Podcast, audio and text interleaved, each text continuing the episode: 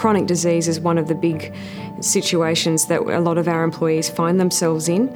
There are strong links in research between fatigue, lack of sleep, and obesity. I would definitely consider mental health issues to be at the forefront of health issues experienced out on site, as well as maintaining that healthy balance. And it is definitely possible to overeat or comfort eat out here and to neglect the healthier options the long working hours that are required of, of workers in the construction industry obviously reduces the, the opportunities that, that the guys have for structured physical activity outside of work.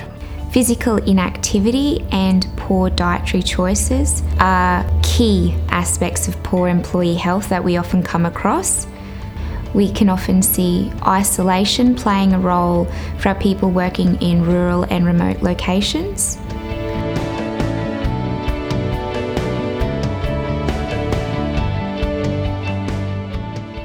I think that the responsibility for health does come down to each individual to grasp their opportunities, but for them to take that opportunity, they need to be given that opportunity, and that's where I think management needs to provide options to their workers. To try and get people more active within the manufacturing industry here at Yatala, we have a number of initiatives here on site. We have a walking group. We have a group of people that every morning they go out and they have a walk around the brewery. 20 minutes is not a great deal of time for people to be away from work, especially when you look at the outcomes that you can get. The other thing that we do with our physio service, our physio is an exercise physiologist, so we certainly promote getting getting active and being healthy in that way. My role here at Carlton United Breweries is to try and help that health seeking behaviour with the guys so they can get whatever medical attention they need when they need it and early, not before they get so sick that they can't perform at work or their performance suffers. So, some of the initiatives that we've looked to implement include um, a financial co contribution in order to get some touch football teams organised. If there's no access to healthy food options, we've implemented a weekly fruit delivery to that site. Only recently we've implemented a uh, site resource list. When a site is starting up, I'll generally go out and have a look at the area to ascertain if there's any options for, for healthy eating. Do the local councils offer free or low cost activities, which more often than not they do. Back in the office, we have a cycling group that meets every week. We've had a 10,000 step challenge that went out across sites. We've bought in gym equipment and set up a little gym here on site.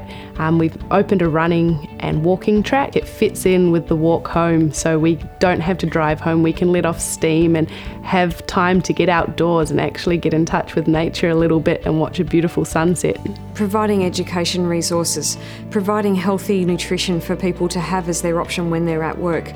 With the canteen, we've had a look at all the different options we can do to try and improve the quality and the nutritional value of the food that they have available to them.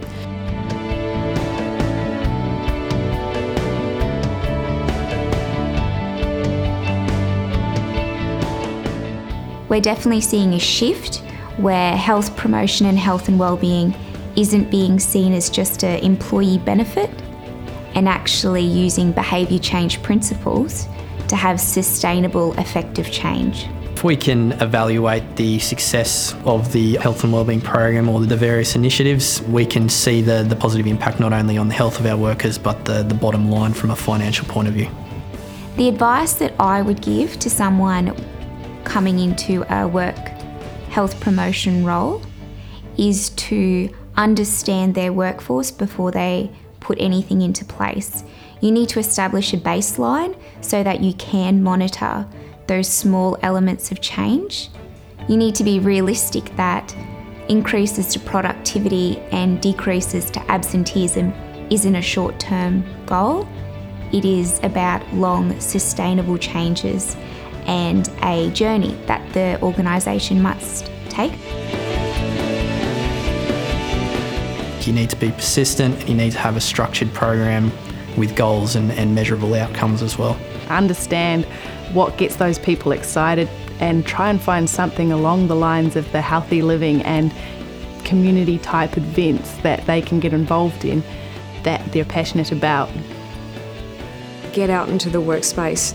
Talk to people and observe. You'll learn so much about what issues are important to them, even through general conversation about their family. So get personal with the people that you're working with. I'm really motivated to work in this industry. It's very rewarding, and you do feel as if you're making a difference. You know, I get a great deal of satisfaction out of helping people um, and helping them achieve their their health goals. You know, they've participated in these initiatives and they've really got the benefits out of that, and it's had a positive influence not only on how well they're doing at work, um, but also in their, their home lives and relationships at home. That's that's very satisfying for me.